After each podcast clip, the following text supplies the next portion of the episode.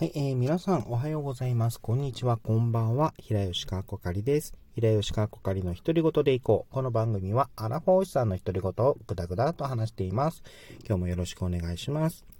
えー、今日お話しする内容なんですが、あの、1月15日の深夜に放送された、あの、アドさんのオールナイトニッポンゼロの感想会ちょっと言ってこうかなと思ってます。あの、アドさん、あの、うっせぇわっていう曲,、えー、曲で、あの、注目されたアーティストさんで、で、自分も、その、このメッセージ、その曲最初聞いた時に、あの、なんか、すごい、なんだろう、主張したりとか叫び、あの、歌詞の内容自身を最初読んだ時には、あの、チェッカーズさんのあの、ギザギザハートの子守歌をちょっと連想したんです。最初のイントロ、あの、最初の、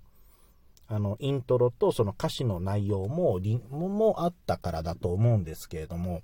で、あの、で、この曲聴いて、で、あのあ、どんな方なんだろうっていうのは、まあ、興味は若干あったんですが、その、まあ、自分から積極的に調べていくっていうタイプではなかった、調べていくまではなかったので、まあ、何か機会があったら、あの、テレビとかラジオとかで、あの、特集されるタイミングがあったらちょっとチェックしてみようかな、ぐらいだったんですね。えっ、と、あれ、関ジャニだったか、関ジャムというあの、えっ、と、深夜にやってる音楽番組ありましたけども、あれにも確か一回出てったんじゃないかな、の時にもちょっとちらって、あのー、あ、アドさんが出てるというぐらいで、あじゃあちょっとチェックしとこうぐらいの感覚で、あのー、見てたんですけれども、まあ、その、まあ、感じで、あのー、オールナイトニッポンゼロの、あのー、まあ、2時間枠、えっ、と、を担当するっていうことを知って、まあ、あの、リアルタイムでは聞けなかったので、あの、アーカイ、あの、タイムシフトで聞いてたんですけれども、まあ、あの、まあ、感想一言で言うと、アドさんがすごくその声が、まあ、かっこいいっていうのと、あと、んだろう、可愛いっていうのが やっぱりありましたね。あの、まあ、年齢が19歳、20歳の、あの、若い子っていうこともあるんですけれども、その、なんだろう、もう自分のそのプライベートのところ、まあ、あの、えっ、ー、と、歌ってみたをやってなければ、あの、ニートになっていたっていう話だったりとか、その自分の声にコンプレックスを持っているっていう話とか、っていうところは、その、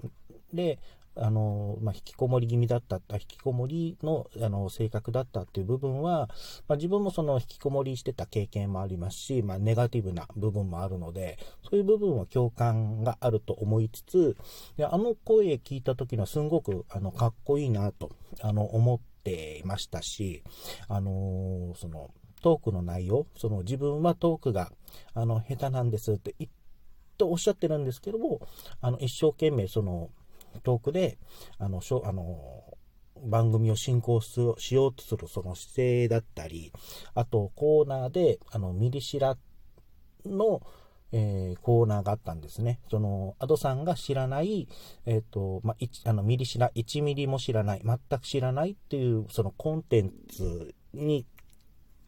対に関するクイズを、え出して、アドさんが答えていくっていうコーナーがあったんですけれども、あので、その、お題が確かドラゴンボールと、あの、野球、あの、ベースボールですね。で、あの、に、あの、いろいろ、その、珍回答するアドさんの、その、姿勢とか、まあ、あの、トークとか聞いてると、あ、なんか、あの、その、まあ、年相応っていうと本当に失礼な言い方かもしれませんけれども、その、本当にもう、一人のその10代、まあ、にあの10代のあの一人の女性として、あのー、として、あの、なんだ、一生懸命答えてる姿がすごく可愛く見えたんですね。だからすごく共感、共感、あの、好感とか、えー、持てる、えー、内容でした。で、本当に、なんだろう、トークの会社、あの、作り方と、あの、トークも、あの、うまかったので、あの、本人、あの、下手だ、下手だって、苦手だ、苦手だって言ってたんですけれども、あの、その、あの、オールナイトニッポンだと、あの、時々リアクションメールっていうのが来て、その、ほまあ、生放送で放送されてるので、あ、されていたので、その、あの、アドさんの、まあ、ラジオの内容を聞いて、まあ、それに対してリスナーがリアクションを返す。で、そのリアクションに対して、パーソナリティがまたそれに反応するっていうことを、時々、あの、メールで、あの、メールコーナーみたいな感じで挟むんですけども、そのやりとり聞いてても全然楽しそうにやってた、あの、やられてたので、あの、すごく良かったです。あの、本当になんか、あの、ラジオ番組持っててもいいんじゃないかなって思うぐらいでした。うん。で、あの、このオールナイトニッポンゼロは、一応1週間、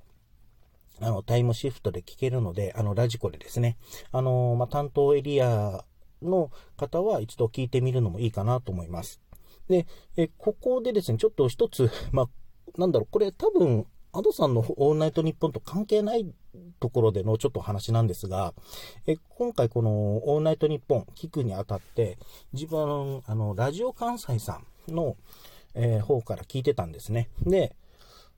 あの、なぜかわかんないんですけれども、あ、このラジコって、あの、まあ、著作権の関係などで、あの、配信ができない番組があった時に、まあ、専用の、あの、音声がな、専用の BGM が流れるようになってるんですね。あの、その BGM の中に、あの、この放送はちょっと放送できませんみたいなアナウンスもちょこ、あの、定期的に入る BGM なんですけれども、これが、なぜかその、オールナイトニあこのアドさんのオールナイトニッポンの時に、ちょこちょこ入ってたんですよ。全然その、いわゆる、